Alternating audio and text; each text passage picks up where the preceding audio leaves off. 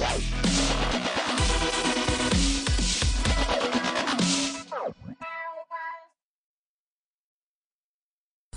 ora everyone and welcome to another episode of the NZPE Teachercast. Uh, I'm here with Joel Bouzaid uh, and we're going to talk a little bit about leadership. Uh, but first of all, Joel is, I've had the pleasure of getting to know him a little bit over the last uh, year and a bit. He is first and foremost, I think you'd say that he's a father. Uh, he is a gym owner. We're here in his uh, gym, Maya CrossFit. Uh, he's an entrepreneur, he is a motivational speaker, he is a life coach, and, and many more things and he does quite a bit of work within that space of leadership and he works with a few schools and students and stuff like that. So we're going to base three or four questions around that domain there. So Joel, welcome to the to the video. Great to be here. Thanks, Carl. So can you just tell us a little bit about yourself that I may have missed out or might not have got right in that introduction? Yeah, I think um, I think you got it pretty well. Like basically, uh, like like many people, I do a bunch of different things, but like right at the heart of that is trying to create possibility for people. And uh, at home with my son or my daughter, that might look a little bit different to when I'm in a corporate environment, perhaps, or running a workshop or doing a keynote. But basically, I use those mediums to try and create possibility for people because we're all sitting around at some point trying to do better in some area of life. So I feel like there's a need for that. So that, that's kind of what I do, macro. I, I like that. Um, I've never heard of a coin like that, create possibility we're all trying to better and improve ourselves, but framing it like that, why did you choose to frame it possibility? I guess is that seagulls? Yeah. How did, why did you choose to frame it like that possibility? Yeah. I was uh, having a drink with a good friend of mine once, and he said, If you were ever to write a book, what would it be called? And it just came out, Creating Possibility. And um, I've gone through the process of eliciting my own purpose in life, and it's to create possibility for others so that they can experience full self expression, which I think is one of the most important things that we can do, whether it's for our kids or for even for anyone, is to help us move from this inhibited, uh, inhibited version of ourselves to this more fully expressed version of ourselves. And the pathway for that, to me, is creating opportunities for us to explore our own possibility. And I think that's really that's really nice, like from a first-hand experience and seeing what you've done here at my CrossFit and the culture you've created here, and my wife coming in and seeing the changes that uh, I guess this community has made in her life. It's fascinating to watch, and it is. It's, it's creating possibility and making people um, feel more confident, feel stronger, and all those sorts of things. So, yeah, you know, it's really awesome. There's a there's a saying I might get it a little bit wrong, but it's like you don't know what you don't know something along those lines. And, and so often, what we see with the people that show up here is they show up here scared, nervous, worried, unsure. They've got goals, but they've never shared them. And then all of a sudden, eventually, exactly what you just said, you know, they turn up confident, courageous. They're better able to ask for certain things in their lives from friends or work colleagues or ask for a pay rise because they learned how to be confident in a place like this. So, absolutely, this is another version of that. So, in, in terms of leadership, yeah, and we, as as most of my audience, they're teachers, and we deal a lot in that leadership space. We're trying to motivate our learners and incorporate leadership in what we do. To you, what would be your definition of leadership? Yeah, it's a. Uh, I mean, I got the question, and you know, I've, I've thought about this a lot, and you know, I direct the leadership program at Scots College, and you know, I should be able to like that be able to say it's this. um, and I, I, still it changes, it evolves, and just through conversation, I'd say it's a couple of things like it's how we think, how we speak, and how we act. Um, in particular, against our own best self. So if I'm walking around and I'm thinking at this level of quality, but I know deep down I'm capable of that level of thinking, then I'm not leading myself. The same way with speaking, like it's very easy for us to speak negatively of others, complain, so make excuses, blame, shift the buck. Now, if I ask anyone in the world, are those the choices or the language of a great leader? They'd say absolutely not. And so when I do that, being able to go, that's not my best self. And so I think to keep it simple, leadership is how we think, it's how we speak, and how we act against our very own best selves. Now, that's still pretty vague. And so, if we were to take it a step further, I'd say the impact or influence of that on others, whether it be other students, other teachers, the community, at a global level should be agreeably positive. That to me is leadership. So kind of complicated in, in some ways, but at the heart of it, it's like it's about me. No, I think that's I think that's really good because what I see and what teachers see quite often, and it's it's really frustrating because I really like how you framed it, comparing it to yourself as a leader. You know, could you be here but you're down here? But what we what we see this misconception from our students is that um, leadership is about popularity. Right. That oh he's popular so he'll be a good leader. Or, Yeah. I want to be a leader, so I'm going to try to be popular. Yeah. And and how I try to frame it with my students is that so it doesn't matter how popular. It's not about being the popular person and having the voice, but it's Mm. about being able to improve others. Is the way that I try to frame it with them. But again, when I compare and contrast that to your definition, you know, maybe that's a little bit. That's a step ahead of where it should be, Mm. and maybe I need to start talking to these kids and saying, "Hey, you know what? It's where do you see yourself, your capabilities lie? Are they up here, and where are you delivering? Yeah. And instead of thinking about improving others, let's focus on ourselves and try Yeah. to lift that up there. So I think Oh, you framed man. that really well. So good. And I think, you know, such a underrated question that as parents and teachers, and I say those two roles because generally those are the two roles that spend the most time with our youth today, um, is to continuously ask about vision and who you see yourself becoming. And they don't have to have the answer, right? But it's just like we're so micro in our thinking. What's for lunch? How do I get through the next period? How am I going to pay the bills today? It's so micro and it conditions us to never think about what's really possible, right? And that's the territory of leadership is to think well, not to think scarcely, not to think in accordance with the demands of our current reality. So yeah, absolutely, asking those those questions. Why do you think it's important that we're investing in the leadership of our youth? You know, there's a lot of youth leadership programs. I mean, there's, there's adult leadership program, programs as well, but there's this really big emphasis on developing good leaders. Why do you, why do you think we need to invest in that? Yeah, I think um, like there's there's two areas for me. One is at a global level, so we have massive problems at a global level. Like for example, how do we feed the next billion people that are about to arrive on our planet? You know, like that's just going to happen. How do we do that? Um, but also, how do we feed the the nearly billion people that are hungry at the moment? That requires people to think beyond how do I pay the mortgage, the bills, or the rent, which is where most of us spend our thinking, right? It requires thinking, it requires leadership there. Um, clean energy, like where are we getting that from?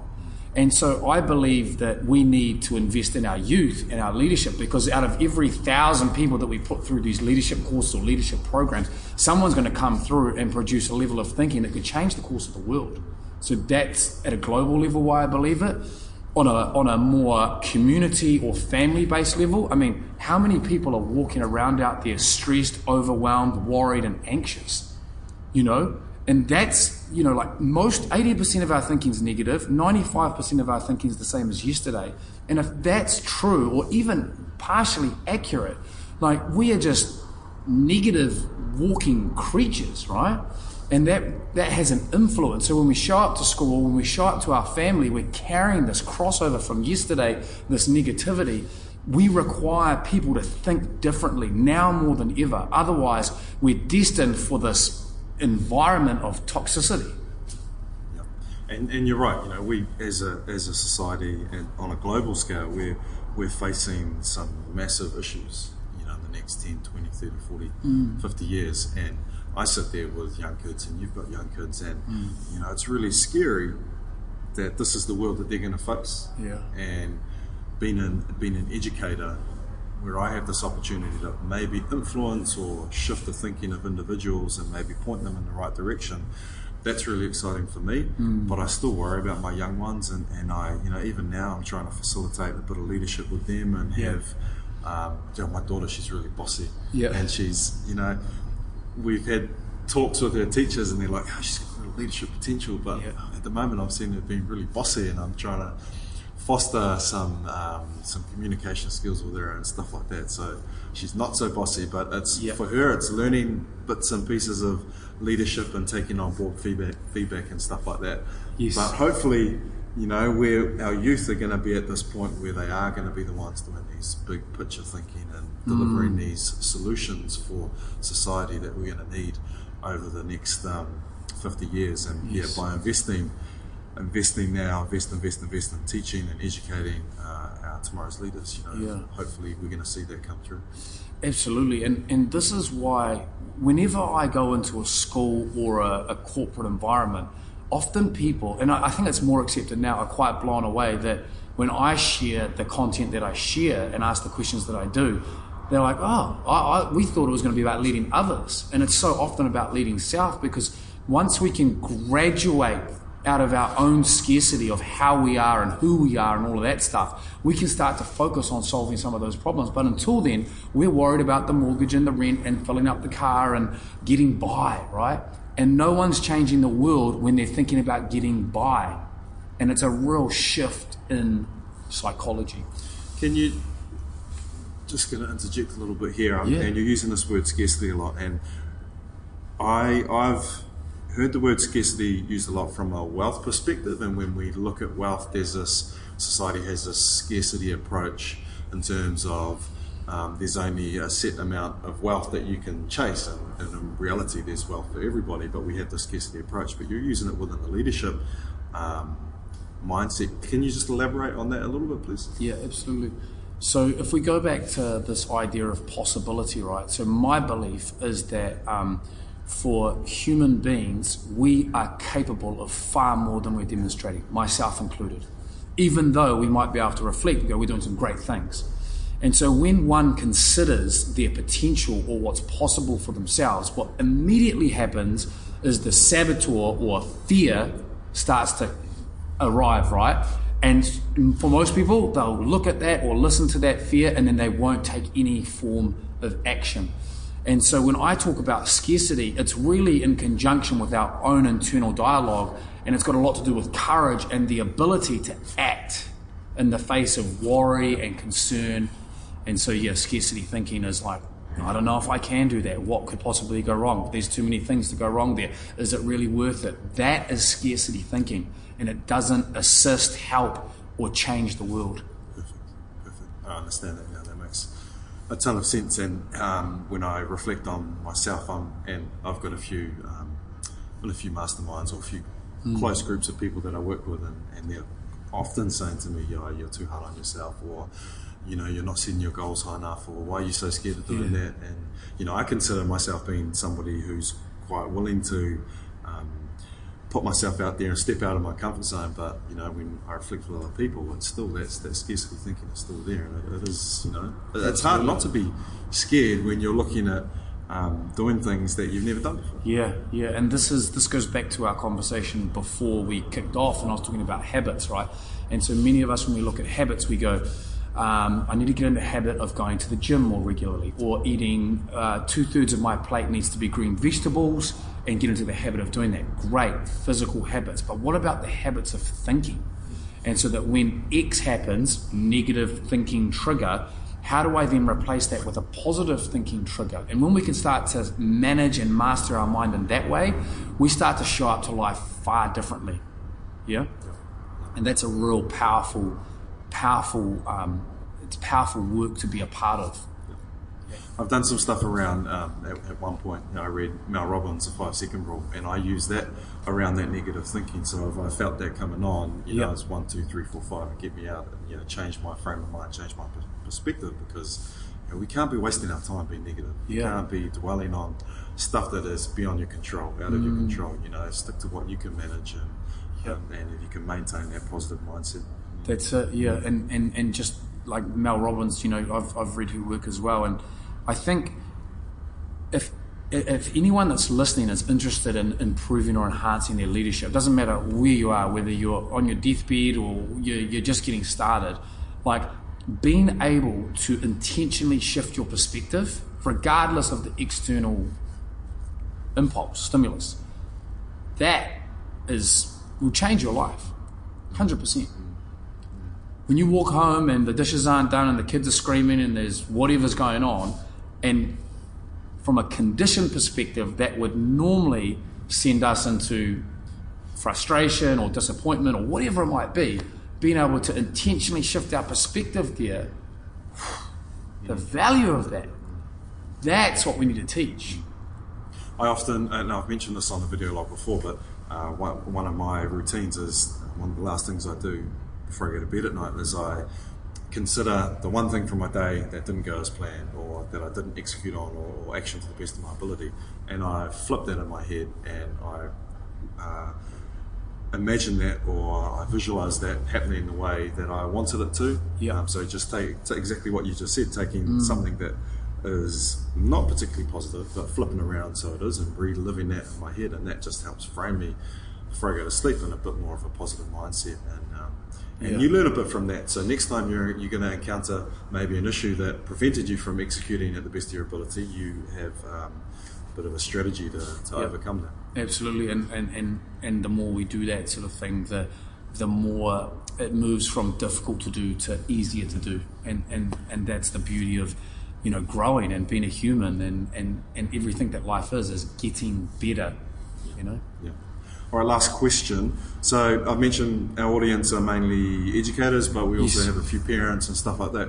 What is what is one thing that parents or teachers or or educators can do right now to foster leadership among our youth? What's one thing that they can take away from this, head straight into the classroom or uh, wherever they coach or anything like that, and put something into action right now to foster leadership?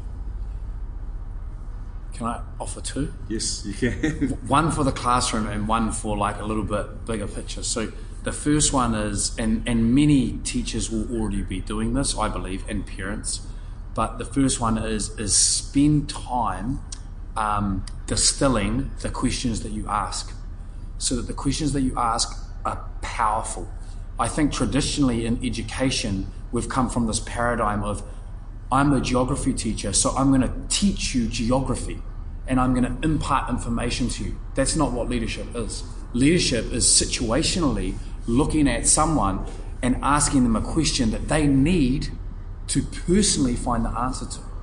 They need to. And so it becomes individual, which for a teacher, that could be like quite overwhelming. So you asking me, Joel, to prepare for geography and 36 questions for 36 kids? Absolutely. That's the world we live in. And the greatest change that can occur in a student or a child or anything is when the, the conversation it happens for themselves. It's it's never someone telling them what to do. It's someone asking them a great question. You know, like I'm at the moment I'm working with my two and a half year old two and a half year old on. So tell me, is that right or is that wrong? And she's struggling with that, but through time, she's going to start to develop her own answers. And then obviously the impact of those answers as well, rather than me saying, that's wrong. Yeah, Yeah? perfect. So that's probably the first thing, the thing that you can do straight away is like, what are the questions I'm going to ask my students today? But second is like, get people volunteering. Without a doubt, you know, the, the cost of entry is so low to volunteer. The, the learning, leadership learning is so high. And if you make a mistake volunteering, it's an environment where people are like, it's all good. So if you want to hone and harness leadership, personal leadership, go and volunteer without a doubt, like today. That's powerful. That's powerful. And yeah, I, I've never, you know, I've never. People look at volunteer work and they don't see it as leadership, do they? They see it as oh, I'm giving something up. Mm. But that's part of leadership, and that's sacrifice. And that's when you lead by example and you sacrifice things and you give your time for free to support a cause or support others. I mean, that's I mean, that's as much. Uh, that's the yeah. That's a perfect idea for people to really foster this leadership. And um, you know what? I've, I've never. I'm just trying to think. I don't think I've ever had any of my students do any volunteer work Yeah. in what we do. Yeah. Um, that's a good challenge for me to implement that within my Mm. teaching this year. I've got about five months left of the, of the teaching year. Um, that's going to be a little target for me is to get my kids to um, do some do some volunteer work. Mm. Yeah. so that's good. That's really good advice. there's so many um and I think when, when people hear the word volunteering, they probably go to one or two organizations or things that are like, oh, I don't want to do that. But it exists everywhere. Everywhere there is a need for someone to add a bit more. And, and this is where we hone the thinking, the speaking, and the action, right? And right at the beginning, we talked about that as my personal definition around leadership.